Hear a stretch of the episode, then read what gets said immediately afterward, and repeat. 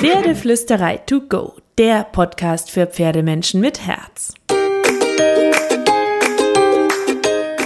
Heute mit Reiterfacts.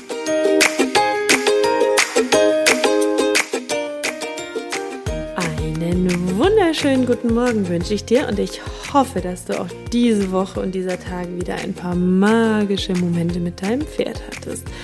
Heute wird es praktisch. Ich möchte mich einem immer wieder zitierten Mythos Schrägstrich Bullshit Bingo aus der Reiterwelt beschäftigen, weil ich es vor ein paar Tagen wieder zu hören bekommen habe.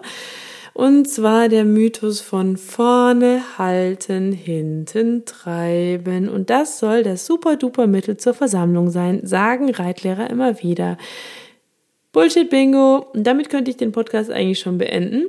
Aber ich erkläre dir natürlich noch ein bisschen was dazu und äh, du bekommst auch ein paar praktische Übungen am Schluss von mir und Übungstipps. Also vorne halten, hinten treiben ist ein super Mittel zur Versammlung, ist der allergrößte Quatsch. Das ist total fatal, weil du damit im Grunde das Gegenteil erreichst. Du schnürst dein Pferd ja damit zusammen und dadurch kommt es zu Verspannungen. Der Rücken hat wenig bis keine Chance, locker zu schwingen. Und ähm, wenn du auf einen Reitlehrer triffst, der dir äh, genau das rät, dann feuer ihn bitte. Dann ist er nicht gut. Dann solltest du das lassen mit diesem Reitlehrer. Oder ihm das sagen und gucken, wie er andere Dinge unterrichtet. Denn die Hinterhand ist ja so ein bisschen der Motor deines Pferdes. Natürlich denken manche Menschen, dass es sinnvoll ist, von hinten zu treiben und vorne zu halten, damit das schön nach vorne hüpft aber die Hinterhand deines Pferdes ist ja verbunden mit dem restlichen Pferdekörper und Muskeln haben immer einen Gegenspieler beim Pferd. Das heißt, wenn du vorne hältst, dann macht das Pferd sich im Hals fest, dann kann es nicht schwingen, dann ist es nicht durchlässig und dein Pferd muss durchlässig sein von hinten nach vorne. Ich habe ja zum Beispiel so eine typische Quarterstute mit einem naja, nennen wir es mal freundlich, ziemlich ausgeprägten Popo. Also ziemlich viel Motor. Und ähm, ziemlich fest ist sie auch, kurzer Hals. Deswegen fällt sie zum Beispiel sehr gerne auf die Vorhand, kann sich nicht richtig locker machen in den Schultern und hat so ihre Schwierigkeiten, woran wir immer wieder arbeiten. Die Lenkung passiert im Idealfall in der Vorhand, die Schultern nicht die Energie, nicht der Motor, das kommt aus der Hinterhand. Legt jetzt mehr Energie auf der Vorhand, wird es schwieriger, dein Pferd zu lenken, wird die ziemlich sensible Vorhand zu stark belastet auf Dauer, wenn du oben drauf sitzt, kommst du nicht richtig vorwärts, wird dein Pferd vielleicht auch eher stolpern, wird der Rücken zu stark belastet. Die Vorhand sollte also entlastet werden, dadurch, dass die Hinterhand Last aufnimmt. Der Rücken sollte frei schwingen können und die Schulter sollte Bewegungsfreiheit haben. Und das geht alles ein Stück weit von hinten aus, weil wenn die Hinterhand verspannt ist, wenn da nicht untergetreten wird, wird auch der Rest nicht klappen. Dein Pferd wird nicht durchlässig sein. Deswegen ist zum Beispiel das Thema Sattel auch so schwierig, weil wenn der Sattel mit Sattelbaum nicht gut passt, dann hat dein Problem Schwierigkeiten, durchlässig zu sein und locker durchzuschwingen. Also ich persönlich nehme zum Beispiel einen Filzsattel von Horse Gear für kurze Runden, neben dem gut sitzenden Sattel, den ich mir demnächst noch shoppen muss. Ähm, den habe ich nach einer ziemlich ausgiebigen Testrunde begeistert in den Shop gepackt. Den Link dazu packe ich dir wiederum in die Show Notes.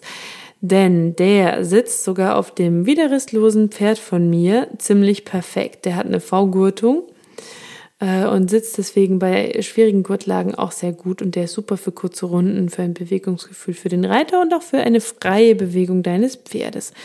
Das aber so ein bisschen off-topic und Werbung, aber ich finde dieses Filzpad einfach mega genial. Ähm, deswegen musste ich es kurz erwähnen. Und jetzt geht's weiter mit der Hinterhand, weil jeder spricht ja von der aktiven Hinterhand. Und vermutlich ist nahezu jedem Reiter klar, dass das super, super wichtig ist. Aber woran kennst du eigentlich, ob dein Pferd seine Hinterhand aktiviert? Das muss im Idealfall unter seinen Schwerpunkt treten. Das heißt, das wird als Untertreten bezeichnet. Der Hinterhuf fußt in die Spur des Vorhuf, Vorderhufes oder sogar ein Stück darüber hinaus. Das ist ein gutes Zeichen, wobei natürlich Pferde unterschiedlich stark sind in ihrer Biegsamkeit und das alleine also noch nicht das perfekte Zeichen ist, sondern du musst dir natürlich immer das gesamte Pferd in seiner Bewegung anschauen. Sind die Bewegungen der Hinterhand eher stockend? Sind die Bewegungen kürzer? Wird das Pferd verspannt? Dann aktiviert es die Hinterhand noch nicht genug. Meine Kleine zum Beispiel hat das als Dilemma von Anfang an gehabt und da arbeiten wir auch immer dran. Und das sieht dann manchmal auch fast schon so aus, als ob das Pferd die Hinterbeine nach hinten oder seitlich rauswirft. Dann kann es auch den Rücken nicht richtig aufwölben, es ist nicht durchlässig, es drückt den Rücken vielleicht sogar weg. Und das alles kannst du beeinflussen durch die Bodenarbeit, durch korrekte Gymnastizierung. Dann bekommst du mehr Hankenbeugung, dann bekommst du Entlastung der Vorhand, der Schultern, Aufrichtung von Widerrist und Co. Deswegen heißt es halt immer so schön, dass du dein Pferd von hinten nach vorne reiten sollst. So, und zum Schluss gebe ich dir noch ein paar praktische Übungen für die Hinterhand. Du kannst sie vom Boden aus oder im Sattel stärken natürlich. Du kannst dein Pferd im Stand bitten, sein Gewicht auf die Hinterhand zu verlagern. Also so ein Schaukeln. Du kannst Übergänge zwischen den Gangarten üben. Du kannst Tempiwechsel in den Gangarten abfragen.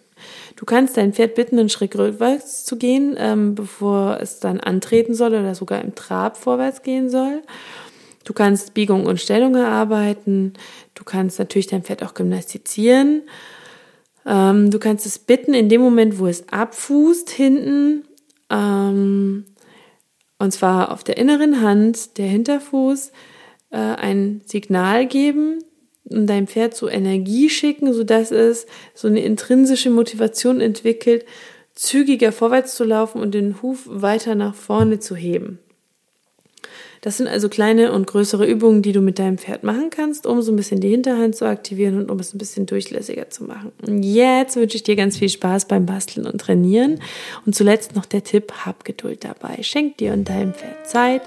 Je nachdem, wie der Körperbau deines Pferdes ist und wie oft oder viel du das selber schon gemacht hast, klappt das vielleicht nicht von Anfang an perfekt und deswegen ist es wichtig, dass du dir Zeit gönnst oder nicht zu ehrgeizige Ziele hast. Ähm, genau schicke ich dir also alles, alles Liebe.